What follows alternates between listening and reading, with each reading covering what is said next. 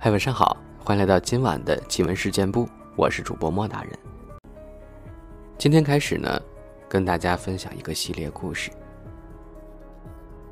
我是一个记者，当我从张霞口中听到这个关于冥婚的故事时，我有几分无从下笔。其中大量似真似幻的经历，让我不得不迷信。可是身为记者，我又如何去迷信？昨天，当警方将张霞领到我面前时，她很慌张，也很恐惧，浑身颤抖。警方告诉我，这与平日骄横活泼的她截然不同。张霞一脸惊恐的告诉我，这事情一定要找个私密的地方，完完整整的告诉我。这是四天前发生的事儿，即便四天过去了，我还是每夜每夜的无法睡着。一闭上眼睛，就可以听到“咚，咚”的敲棺材的声音，吓得我马上睁开眼睛。而睁开眼的那一刹那，涂抹烟里胭脂的新娘脸就会闪过眼前，然后我就再也睡不着了。我看着张霞憔悴惨白的面容，我知道这件事儿一定不简单。在我说这个故事的时候，无论一切多么不可思议，希望你不要打断我，让我先完整的说完。以下的故事是张霞口述的。我是杭州人，也在杭州念大学。同一宿舍的其他同学都来自外地，其中有一个女孩叫苗丽，她是我最要好的室友，来自湖南湘西。一说到湘西，大家肯定会想到赶尸，那是一个带着鬼神色彩的地名。赶尸、盗墓、蛊虫，这些超自然现象的名词儿，平常说来就有几分可怖，但实实在在。却是湘西的标签。于是我们也常开他的玩笑，说要去湘西看他赶尸。他只是微笑，并不言语。上个学期，我们室友更是常常筹划着要去湘西玩。一开始他也不反对，只是临到暑假，大家明明都已经约好在校门口出发，可是其他两个室友却没有出现。苗丽对我说：“他们听到我邻居家的哥哥要结婚了，于是就不来了。这个暑假你最好也还是先别来。”我觉得很好奇，便问他：“邻居家的哥哥要结婚有什么关系？”邻居家的哥哥半年前死去了。苗丽低下头说：“死了。”接着他又低声说道。你们有听过冥婚吗？冥婚又叫阴婚，是为了死了的人找配偶。有的少男少女在订婚后，未等迎娶过门，就因故双亡。那时老人们认为，如果不替他们完婚，他们的鬼魂就会作怪的，使家宅不安，因此一定要为他们举行一个冥婚的仪式，最后再将两人。埋在一块儿，成为夫妻，并骨合葬，也免得男女两家的营地里出现孤坟。还有的少男少女，还没订婚就夭折了。老人们出于疼爱、想念儿女的心情，认为生前没为他择偶，死后也要为他们完婚的，尽到做父母的责任。其实这是人的感情寄托所致。另外，旧时人们普遍迷信于所谓坟地风水，因为出现一座孤坟，会影响家宅后代的昌盛。当时有些风水家为了多挣几个钱，也多竭力怂恿搞这种冥婚。冥婚最早多出现在贵族或富户，贫寒之家绝是搞不起这种事儿的。在宋代，冥婚最为盛行。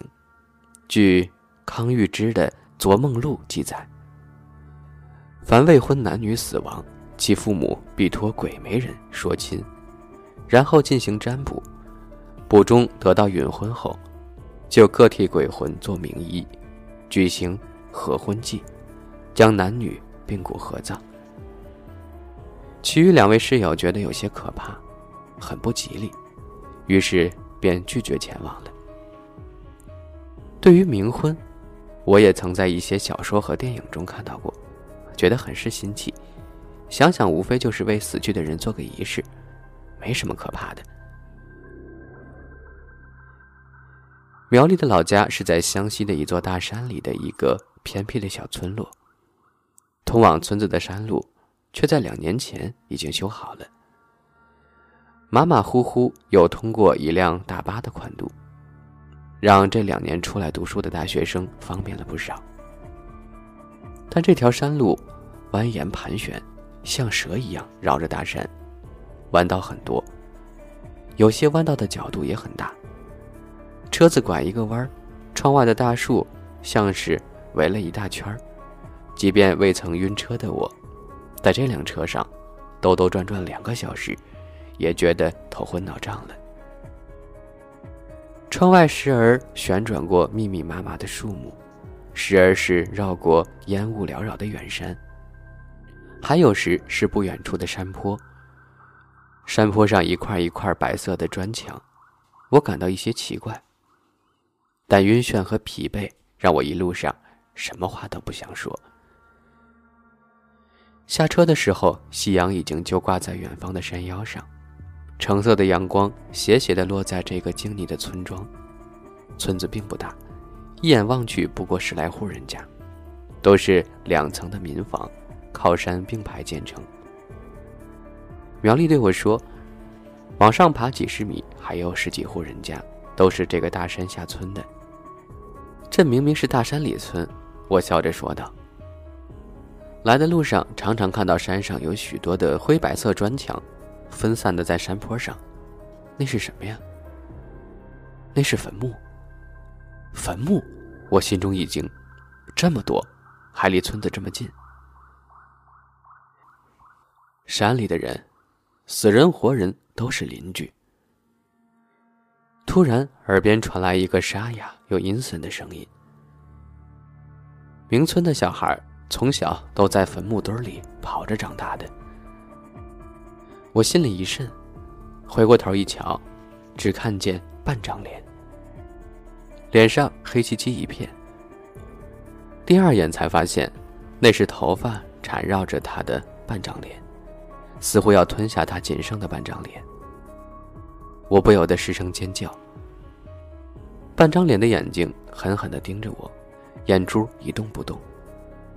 苗丽拉了我一下，小声在我耳边说：“这是我死去邻居哥哥的妈妈苗婆。”我这才放下心来，仔细一看，是她的头发披盖下来，遮住了半张脸，只是头发很杂乱，发叉粘在脸颊，像是咬住半张脸一样。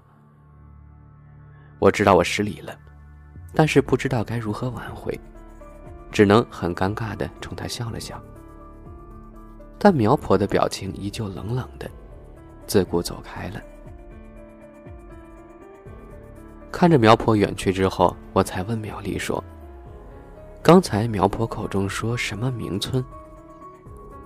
因为我们这儿有很多关于死人的习俗，而且村里村外都是坟墓，所以外人都叫我们这儿是名村。村里都是坟墓，我越发觉得诡异。”但苗丽没有回答我，他直接领着我到他家里。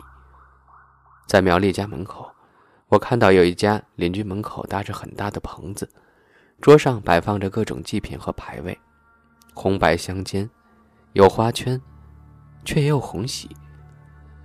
那大约便是苗婆的家吧。要进去看看吗？你不是很好奇吗？我点点头。苗丽让我先把行李放在她家中，我环顾苗丽的家，虽是砖瓦民房，但家中很干净。干净到几乎没什么家具。跨进门槛便是大厅，大厅很空，一眼望尽，大门旁边是锄头、镰刀等工具。右侧墙边上二楼的楼梯，左侧墙边有几张长凳和椅子。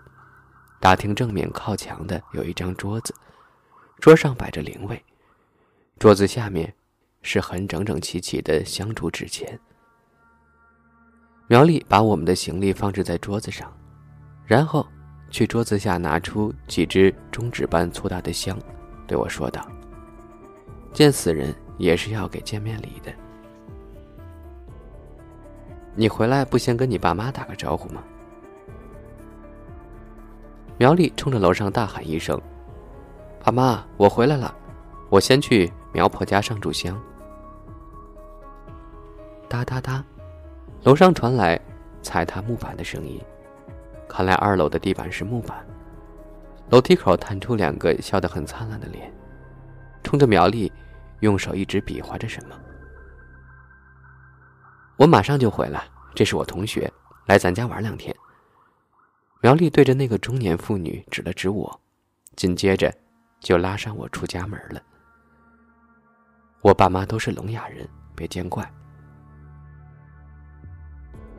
我们走进苗婆的家中，大西棚内点着几十根通体刻着喜庆图案的大红蜡烛，烛光很是静谧。厚稳的光影使棚内的一切事物都显得尤其庄重严肃。大厅正中央停放着一副暗红色的巨大棺材。那棺椁大得出奇，其宽便约有两米，长度直接从门内一步几乎顶到内堂了。我从来没见过这么大的棺材，我贴着苗丽的耳朵轻声说道：“那不是棺材，那是棺椁，用来包裹棺材的。这也难道是明村的习俗吗？”苗丽摇摇头，不清楚，有许多习俗，我这一辈人都不是很了解。实际上，从上一辈开始，很多人已经不注重习俗了，但也有特别注重的，比如苗婆。棺椁上缠绕着许多红色的绸缎，烛光透过红色的绸缎映到棺椁上，暗红色，红的又有些发艳。棺椁四周摆放着许多花圈。只是花圈上的题字，与普通往季的不同。题词多是一些恭贺新婚的祝福，诸如“白头偕老，永结同心”。怎么没有“早生贵”？嘘，冥婚最忌讳的便是“鬼魂”二字。早生贵子，岂不是早生鬼子？苗丽急忙打断了我的话。花圈上还倚着一些柳枝、松枝，还有一些纸扎的人儿。有些看似牛鬼蛇神，有些像是凶神恶煞，还有些看着是媒婆轿夫。尤其醒目的是，靠在棺椁顶部两侧的两个童子，左一绿衣童男，右一红衣童女，脸颊上抹着浓重的红胭脂，活灵活现的。他们瞳孔黝黑黝黑的，与眼白特别分明。在烛光下，乍一看，还以为是瞪着你呢。沿着棺椁望去，我看着凌乱，心里却是又惊又畏。摸不着底儿，生怕会触到什么禁忌。中国的习俗总是掺杂着许多鬼神之说，死亡更是直接连接鬼魂。棺椁后有一张桌子，立着两个主位，左边的主位上写着“贤子苗镇神主慈母苗氏夫人奉祀”，右边的主位上写着“贤媳苗氏李小婉神主慈母苗氏夫人奉祀”。主位前摆放着河杯酒、子孙饺子、长寿面，还有一个青铜香炉里燃着数株。黄色的祭香，不断的向上冒出香烟来。灵位上方的墙壁挂着两人的遗照，但也是结婚照，照片自然是 P 起来的。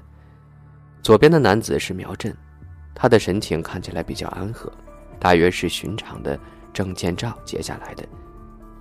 他五官端正，相貌十分清秀。可是新娘的样子，看起来就有些怪异了。瞳孔尤其突出，像是要割离眼白，鼻子有些塌，嘴巴又歪又咧。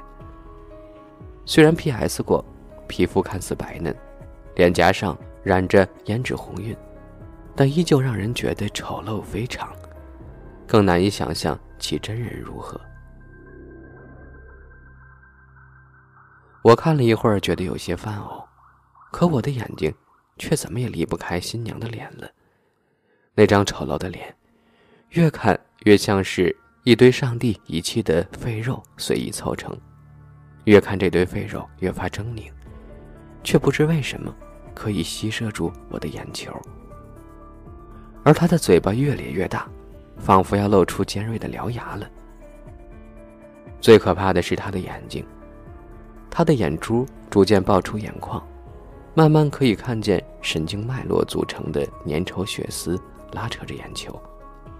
不，是眼珠在撕拉着那些血丝，眼珠突出了相片，血丝被拉长、紧绷。拉细，好像随时都会崩断似的。我的神经也绷到了极限。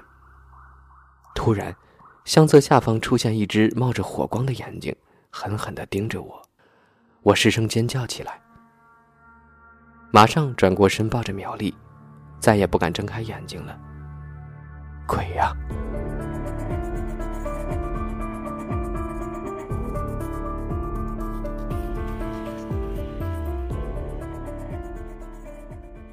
之后，张霞又会遇到怎样可怕的经历呢？